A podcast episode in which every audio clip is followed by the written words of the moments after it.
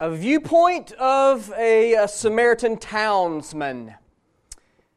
He goes on to say, I'll be honest, that when I would see her walking down the street, I made it a point to look down. I had judged her and made snickering remarks at her expense on more than one occasion. It wasn't just me, it was all the guys. What did she expect? I didn't make the choices she made. I didn't run from one relationship to the next like they were a blowout sale on Black Friday. It wasn't like it was all the time. She mostly kept to herself or her flavor of the month husband or boyfriend. It's not like when we'd pass her, she would say hi to us either.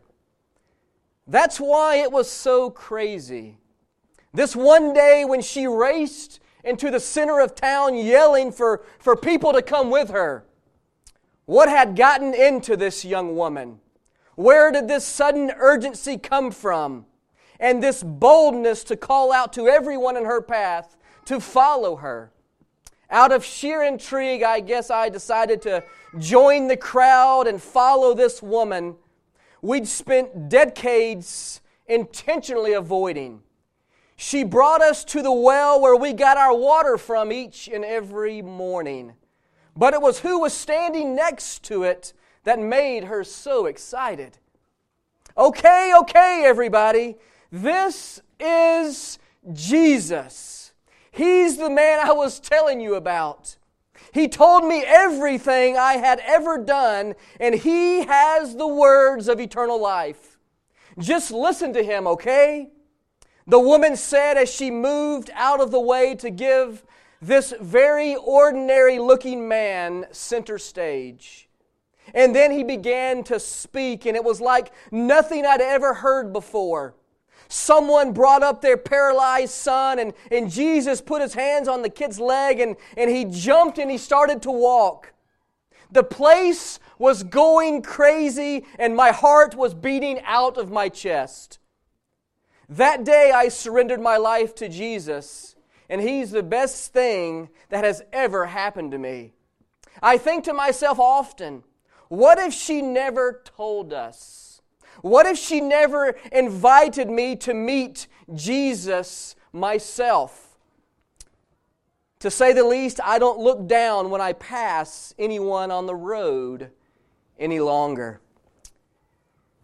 This morning we are going to be in week four uh, of our Made for This series. And if you're here for the first time, or maybe you missed a, a few weeks, we're going to do a quick review to kind of get everyone uh, caught up and on the same page this morning. And uh, if you were here, you remember, hopefully you remember, all right. In, in week one, we, we looked at God's Word and we made the statement that that God is calling each and every one of us to have a relationship with Himself.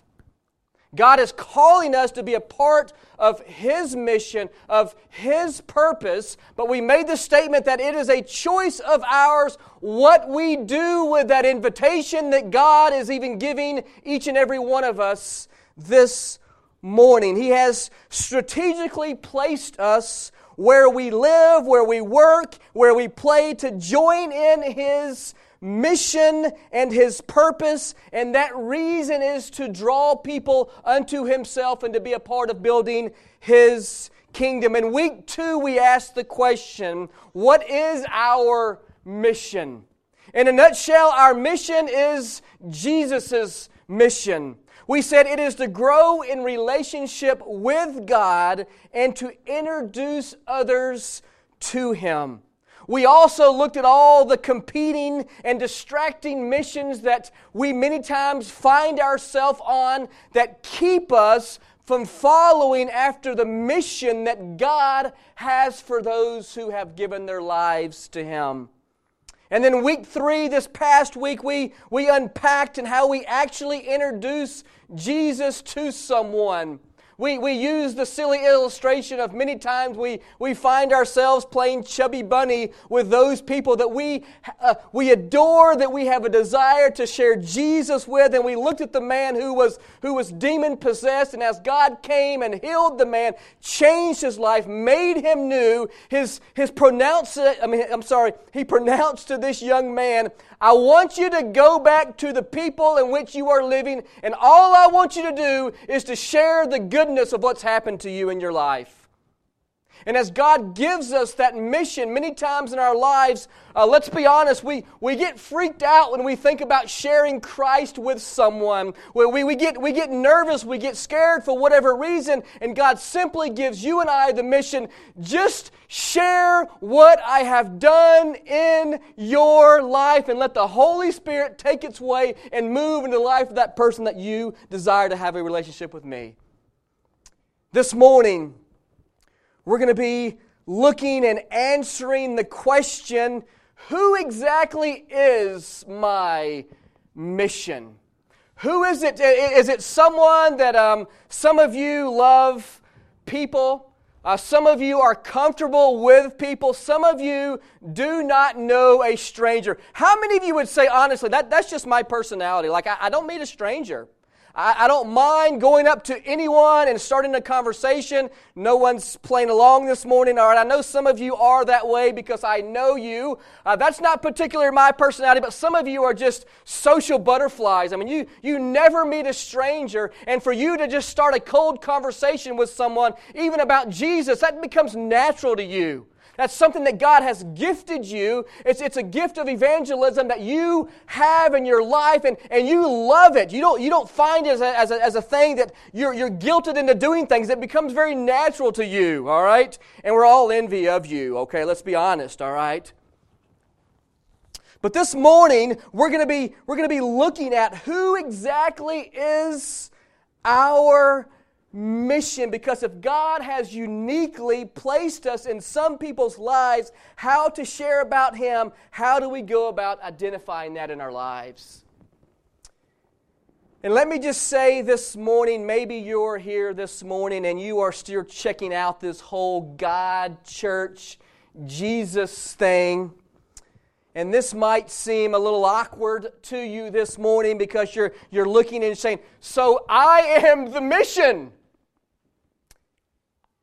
What we are going to talk about this morning is so applicable to you because as you are investigating Jesus in your life, you need to know it's impossible to truly be a follower of Jesus and dismiss or overlook what we're going to talk about this morning in your life because I just want to share with you that God loves you. God desires to have a relationship with you. He wants to change your life and to fill you with the joy and the peace that we are all searching for to give our life meaning and purpose. And He has a purpose and plan for your life. He wants to set you on a mission in which He has called you to. My question for us this morning is how will we respond to that? How will we respond to that? Can we pray together before we get started? Father, we uh, come before you. Oh God, fill this place. Lord, I pray that the Spirit of God would speak to us and challenge us and, and convict us this morning and encourage us. God, I, I thank you for your word. I'm excited about your word this morning. Father, I want to pray for so many of their churches in this town, God, that are gathering. Lord, I pray that you would have your way, God. And as the, as the gospel message is proclaimed with boldness and truth, God, I pray that the Holy Spirit, Lord, would just draw people to you, Father. This is all about you, Father. Thank you for this opportunity that I have been given this morning. Lord, please humble me in this moment. God, I pray that my words would be an edification of the body of Christ this morning, Father. Lord, we love you and praise you, and all God's people said, Amen. If you've got your Bibles, all right, we're going to dive right in. John chapter 2. Uh, John chapter 2, we're going to start in verse 24 and 25. Uh, we're going to be walking through the book of John here. We're going to be in uh, John 2, 3, and 4.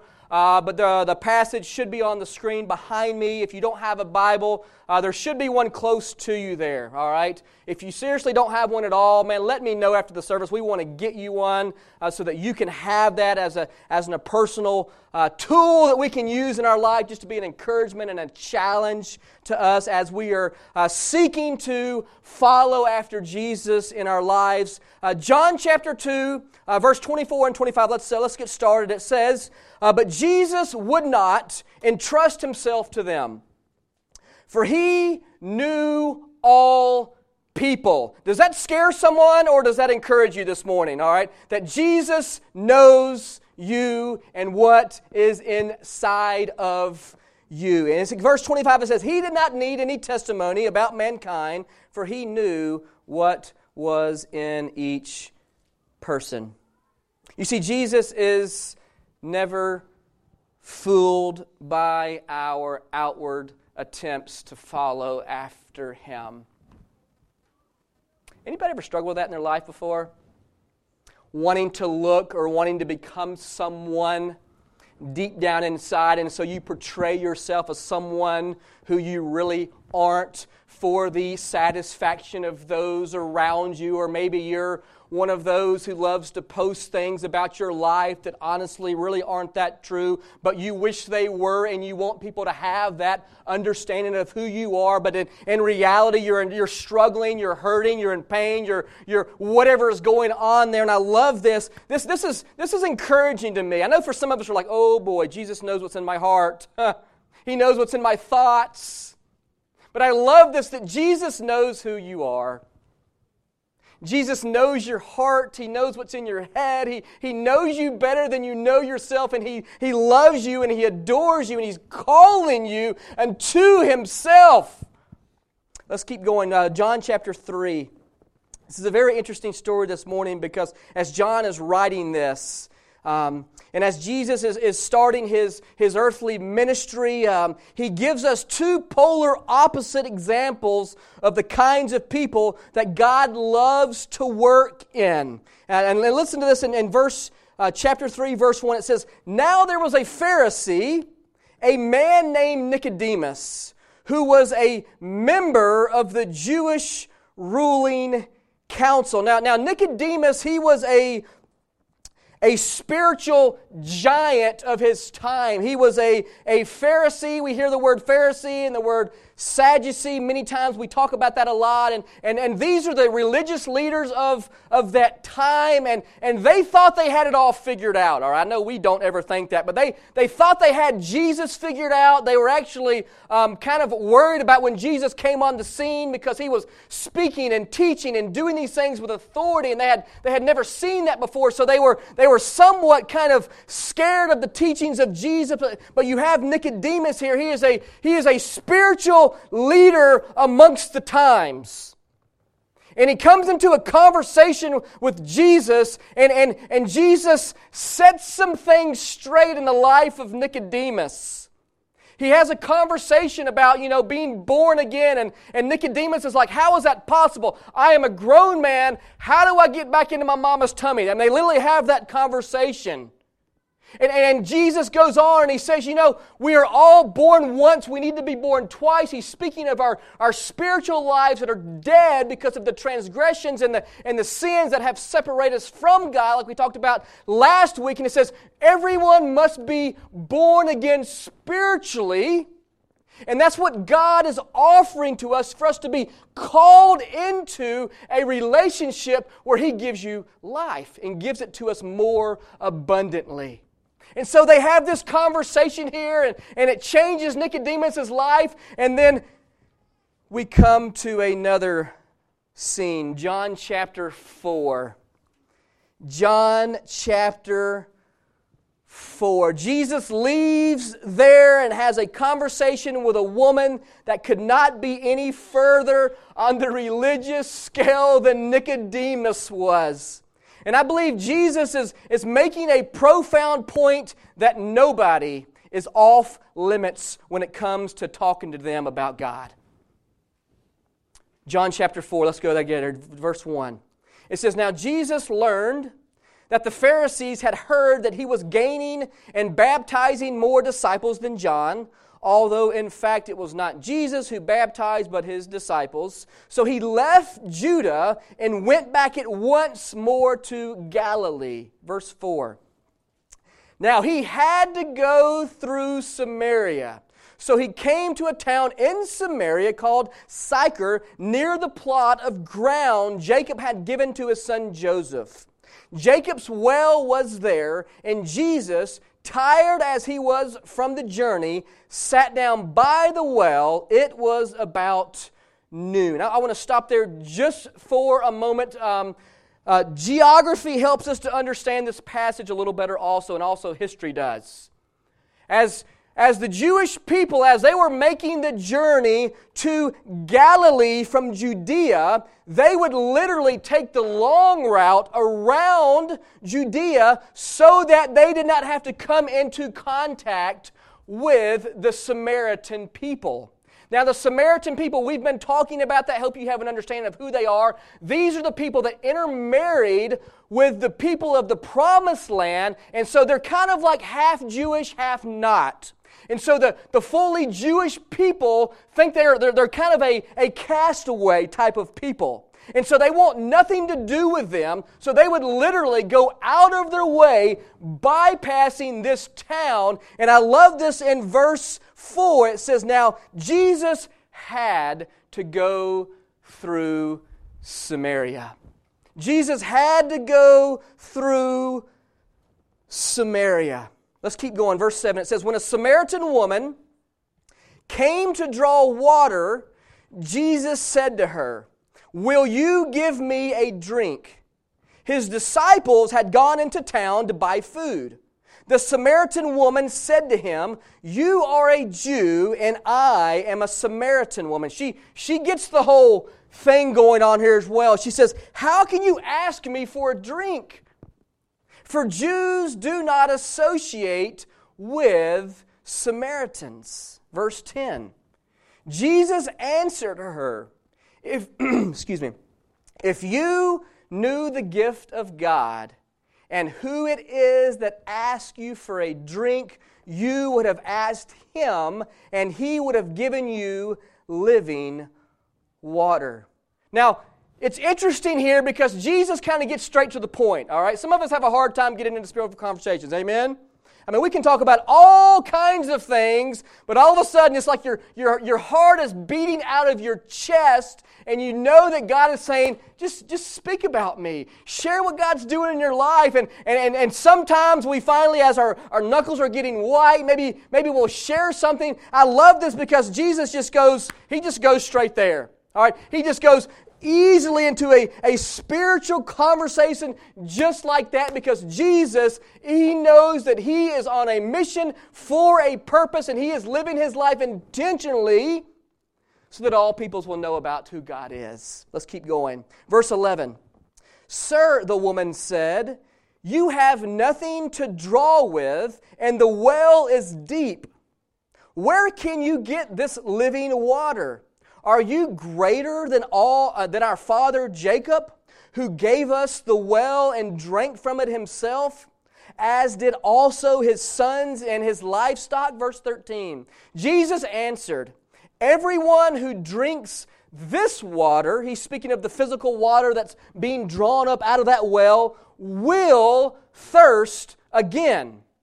But whoever drinks the water I give them will never thirst. Indeed, the water I give them will become in them a spring of water welling up to eternal life. You see, as we seek to answer the question, who is our mission? It's interesting how the different people in this scene apparently saw this woman. Let's start with the Samaritan woman herself. As Scripture says, it was noon. Now, if you've ever been to the Middle East in that area, you don't do a lot of things at noon because you will fry yourself.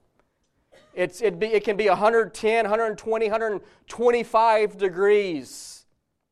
And so people would get up very early in the morning, especially the women, and they would put the bowl or whatever on their heads. You've probably seen those pictures before. And they would walk some of them miles to go to the well uh, to get water out of this. And they would go almost before the sun was up because it would be so devastatingly hot. They have a very long siesta. I love siestas, all right? And so we find this woman we are assuming that she is there by herself. We don't know particularly, but we are assuming that she is there by herself. And as Jesus comes, it's noon, it's hot, and as we will see in just a moment, this woman has a past. And as I can imagine, someone who has gone through that is feeling all kind of shame and guilt, which leads to believe that there's a reason that she's there at noon. She wants to be by herself. I'm sure there's a guilt on her life, and she's there. She doesn't want to be seen. She wants to be left alone. And she's there at noon, and she has an encounter with Jesus. What's interesting here is the disciples. Jesus was not alone in this story. Scripture says that the, the disciples, they kept going. They kind of kept going and they somewhat ignored the situation of this woman. We don't know if it was because of culturally, men and women, uh, it was actually against the culture for a man to approach a woman in that situation. So, so maybe it was a, a cultural thing of why they kept going, or, or maybe they knew about this woman. We don't know the situation. We just know that they went to go get some takeout. All right, we know they went to town to go get some, some takeout, and in, and in a few minutes we'll see that they come back on the scene. And as I started thinking about this, as they come back on the scene, they have a problem with Jesus having a conversation with this woman. And I started thinking about myself. I wonder how many times I, ba- I bypass people because of what I think of them. I wonder how many times in my life that I don't spend time with someone because I think it's going to take up too much of my time, or that person's too broken, or that person is, is into this and I don't want to get drug in, and so I, I bypass them. And, and, and I, don't, I don't see them because I'm not living my life intentionally on the mission that God has given me or that has given us. And so the disciples bypass, but not Jesus. Jesus sees something in her that no one else did. I love that. Going back to our, our first passage here in, in, in, in John chapter 2, verse 24 and 25, but Jesus would not entrust himself, for he knew all people, for he knew what was in each person. So Jesus finds himself in this conversation because he knew this woman wanted to be healed. He knew that this woman needed redemption. He knew that this woman needed peace in her life. And so he has an encounter. He breaks down social barriers to get a conversation to encounter this woman because she was worth it. Let's check out what happens next. Verse 15. The woman said to him, Sir, give me this water so that I won't get thirsty and have to keep coming here to draw water. She's, she still hasn't latched on many times. Anybody ever been confused by God's word? It's like, oh, I love that God said, just pray. Just pray that the wisdom of God would continue to give you an understanding of, of God's word. And, and it's kind of like a Nicodemus thing, like, um, how can I go back into this woman's tummy again and be rebirthed again? And I love how, how the Spirit of God, and she's like, yes, of course I want this. I don't want to keep walking back out here. It's hot. I feel alone. I don't want to keep doing this. Yes, I'll take a tap water in my house if possible.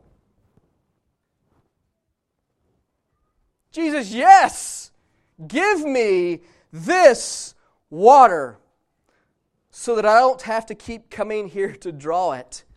Verse 16, he says, He told her, this is where it gets personal. Go call your husband and come back. I have no husband, she replied. Jesus said to her, You are right when you say you have no husband. The fact is, you have had five husbands, and the man you now have is not your husband. What you have just said is quite true. You see, this is an interesting conversation here because you would think that Jesus is trying to shame her here. You, you would think that anybody else in this conversation would be like, Yeah, of, of course. And look at the decisions that you're making. I mean, how foolish of you. I mean, don't you know any better? But Jesus is, is drawing out from her that she can come to grips is that's where she's at. Yeah, it might not be the lifestyle, but that, that's what she knows. And she's, I can imagine, lived a life of abuse and gone from here and gone from there, and she's broken and she's, she's willing to admit in that moment. And for her, it's a strange man. This is not just, she does not know this is Jesus, the Messiah, yet. It's someone who has taken time to care for her and to love her right where she is and is willing to cross cultural barriers or whatever the situation is to, to meet with her and to love her right where she is. And she just opens up. You're right. You're right. In fact, this woman is coming to repentance in her life.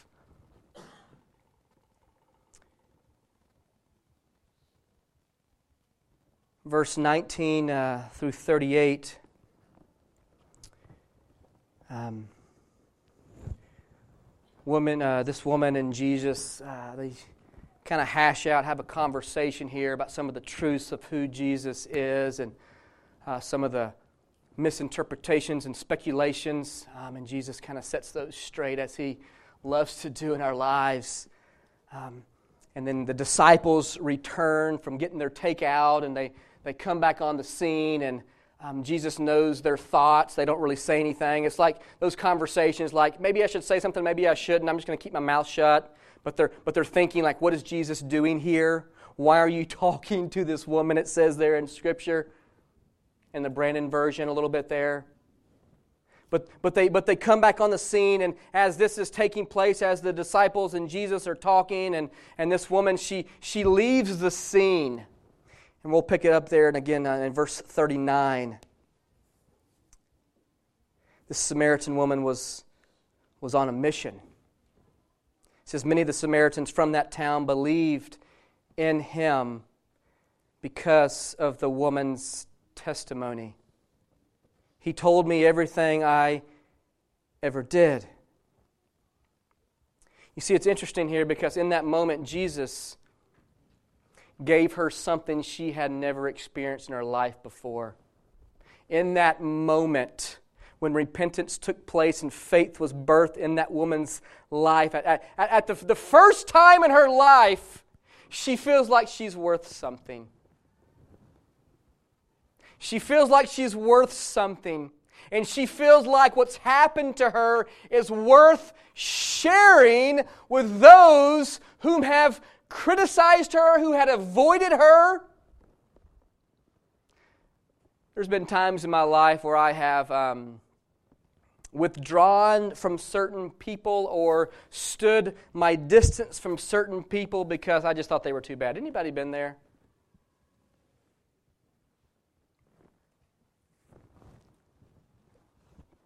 This woman experienced Jesus, and Jesus gave her hope for the very first time in her life.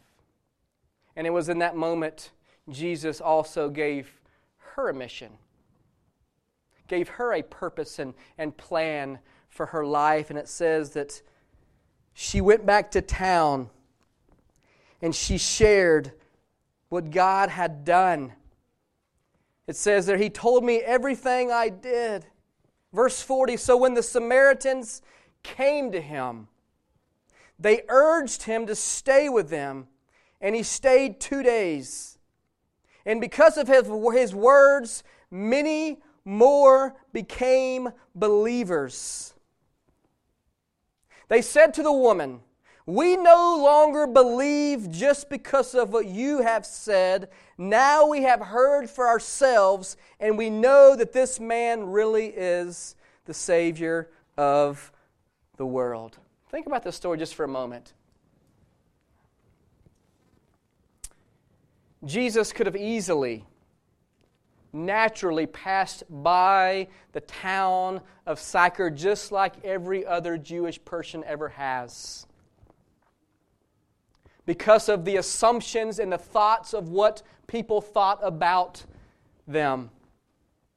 But it said Jesus had to go in that direction. He meets this woman at the well. Even the disciples kept going. And Jesus encounters this woman. He, he breaks down some social barriers. You think our country's going through some social barriers right now? Do you think our country's going through some situations right now? Let me tell you something, Christ followers, God is calling us to follow after Him, and our mission and our purpose for our lives is to be the love of Christ to those around us. And that's going to mean for us breaking down some of these barriers that are around us that our country is putting on us. That means overstepping sometimes in our lives and loving someone who someone says they're unlovable. That means sometimes going and spending time with someone who nobody else wants to spend time with. That means going and, and lending a helping hand. That means going and sharing and, and being the hands and feet of Christ because that is what God has given us as your mission and my mission.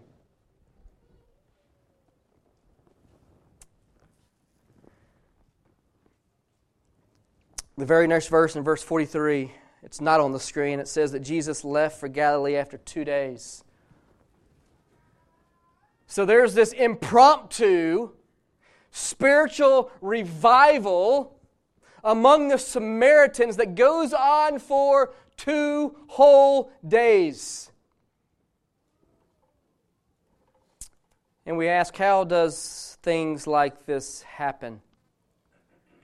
You see, the very woman that people had cast aside comes back into a village of people that had rejected her and convinces them to meet her new friend and Savior, Jesus. This couldn't have been easy for her. She pleaded with people to come meet the man who told her everything she'd ever done. She wouldn't take no for an answer. And I just wonder how many times she went back to town grabbing people you got to come and you got to meet this Jesus. You got you got to know this Jesus. He's changed my life, and for the first time, I have hope. I'd like to read a quick story written by a speaker by the name of Tony Campolo. He says a new recruit went into training at Parris Island, hoping to become a, a Marine. He was one of those young men who seemed to be a bit out of step with the norm, and he easily became the subject of ridicule for those who enjoy picking on offbeat people. In the particular barracks to which this young man or this young Marine was assigned, there was an extremely high level of ridicule and meanness towards him. The other young men did everything they could to make a joke of the new recruit and to humiliate him. One day, someone came up with the bright idea that they could scare the daylights out of this young Marine by dropping a disarmed hand grenade onto the floor and pretending it was about to go off. This is a true story. Everyone else knew about this, and they were all ready to get a big laugh at the expense at this one young man. The hand grenade was thrown into the middle of the floor, and the warning was yelled. It's a live grenade! It's a live grenade! It's about to explode! They fully expect that young man would get hysterical and perhaps jump out of a window. Instead, the young Marine fell on the grenade, hugged it to his stomach, and yelled to the other men in the barracks Run for your lives. Run for your lives. You'll be killed if you don't. The other Marines froze in stillness and at the same time in shame. They realized that the one they had scorned was the one ready to lay down his life for them. And so it is and was for Jesus. We have no idea what is inside of people. So, as we close, who is our mission? You see, I think Jesus was teaching multiple lessons to multiple audiences here in chapter 3 and chapter 4 from the part of this religious leader who you would think had all the right answers, this, this powerful Christian leader who, who needed to be humble before God Almighty and needed to be corrected in his understanding about who Jesus is, all the way to the drastic differences of this woman who everybody despised, everybody wanted to stay away from. You see, Jesus' primary focus was making disciples. So he used every scenario to teach these disciples and those around him a quick lesson in what it looks like to be on mission with God. You see, because just in a few years after this story took place, Jesus would hand the keys to these few young men and women who had counted the cost and desired to follow after Jesus. And as, as, as Jesus went to the cross and paid the price and, and went to the grave and was risen and was ascended back into heaven, they would go on to spread the gospel. They would, they would go on to be obedient to the mission and the calling that God had for them. So, who is our mission? I believe Jesus is proclaiming in these passages everybody. Everybody. You see, God has strategically placed you and I where we are to reach those we do life with. There's a word in the New Testament, it's called oika. Uh, there's also a yogurt out there called oika. All right, we're not talking about the yogurt. Some of you are like, that is, I love that stuff. All right, it's fantastic. Um, the word oika is actually a Greek term, and it means household or house or family. It, it's speaking of the people whom you are closest to. It's, it's speaking about those people that you do life with. And it's interesting, the word oika, although we describe it as a household, it's, it's not just talking about who's in your household, it's talking about a little bit further out. Maybe it's the people that you do life with, maybe you, maybe you work with, it's people that you have close encounters with. And I love all through the New Testament. I'm just going to read a couple real quickly just to give you some examples. In Luke chapter 8, it says, The demon possessed man was told to return to his oika and describe the great things that God has done. Luke chapter 19, it says Zacchaeus was, was told salvation had come to his oikos. John chapter 4, the centurion whose whole oikos was saved following the healing of his son. In Acts chapter 10, Cornelius was a righteous man who feared God with all of his oikos. Acts chapter 16, the Philippian jailer has his entire oikos baptized in the middle of the night. Can you imagine the impact that we would have for the kingdom of God if we just started with our oikos? Like, I'm going to start using that word. I love that word. There's something about it just rings off your tongue. You're a part of my oika. My mission is my oika.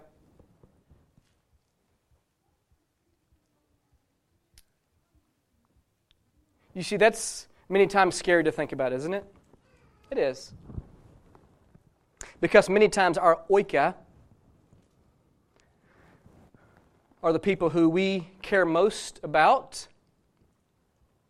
We care what they think about us the most. You see, I love mission trips for lots of reasons, and I just want to be very clear that God calls us to be on mission. I completely understand that not everyone will go on a mission trip. All right? God has called us to be on mission right where we are. And the story this past week was the man of the, the demon possessed man, and God comes and he heals him and he, and he changes his life. And he says, Here's what I want you to do. You're not even going to go with me. I want you to go back to your oikos and just share what God's done. The same woman here, God, God healed her and changed her, and for the first time gave her hope. She goes back to her oikos, and this was not a very nice oika. Some of you don't have a very nice oika. Let's just be honest. I just love that word, sorry. The people that you surround yourself with, or maybe your upbringing, the people that you live with. Maybe they don't care about the things of God. Maybe they, maybe they are just like the woman who experiences all of these things in her life. Let me tell you something. God has a mission and a purpose for you to be on mission about building God's kingdom around and starts with your oikos. The people that you do life with.